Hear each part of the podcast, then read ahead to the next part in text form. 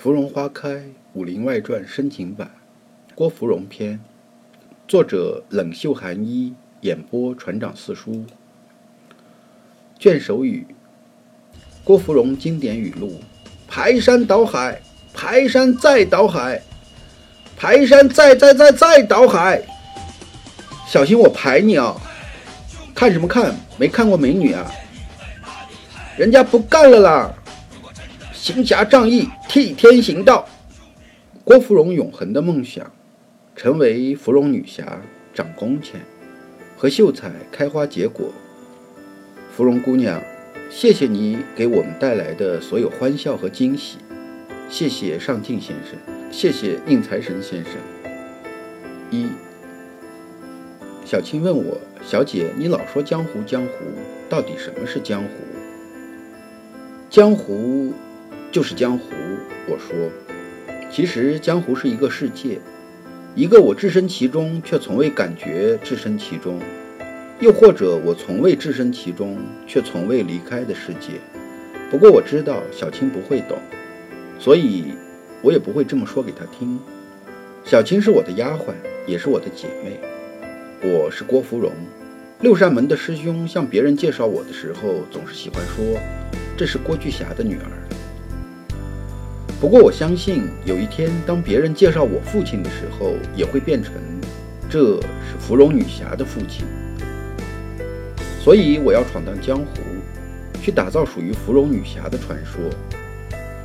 此刻我身在栖霞镇，前面是一家装潢一般的客栈，牌匾上书“同福客栈”四个字，字体遒劲，很有一番味道。但是这家客栈门前没有点灯。一家夜里不挂灯笼的客栈，一般而言只有一个可能，那就是黑店。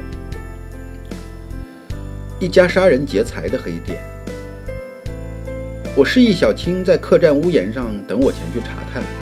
若是我明日清晨还不见出来，你便进去寻我。是，小姐。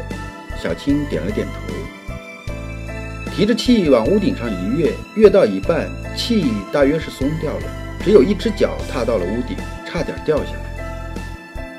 喵！我听见他学了声猫叫，掩饰着他踩踏瓦片发出的声响。不理会他的粗心大意，我朝着同福客栈大门走去。这时候我才发现，客栈门前不但没有点灯，还有好多雪。我越发肯定这是一家黑店。握紧了青霜剑，我叩响了客栈的门。门里先是一阵骚动，然后又没了声响。我又敲了敲门，这才听到一个慌乱的男声应答：“谁呀？”我，我像一个回家的人，平稳地说出来。接着，那个声音再次慌乱地响起：“我是谁？”我有点好笑：“我怎知你是谁？”佟湘玉说：“我们打烊了。”慌乱。佟香玉是谁？好奇。佟香玉是我们掌柜的。继续慌乱。我出双倍价钱，好笑。秀才说不是钱的事儿，更加慌乱。五十两。我顿了顿。黄金。客官里面请。一个女人激动的声音。门打开了。我先是看到一个女人，她眼神闪烁，带着欣喜与激动。一身水红的粗布裙子在客栈大堂微弱的烛光里。映衬得越发暗沉。一个不会打扮自己的女人，我心里想，所幸体态风流，总是金钗不穷，也别有韵致。她身后跟着一个白净英气的男子，白色的衣衫外面又套了件青色的小褂，体格健壮，看上去谦恭温顺，但眼神飘忽，内藏心计。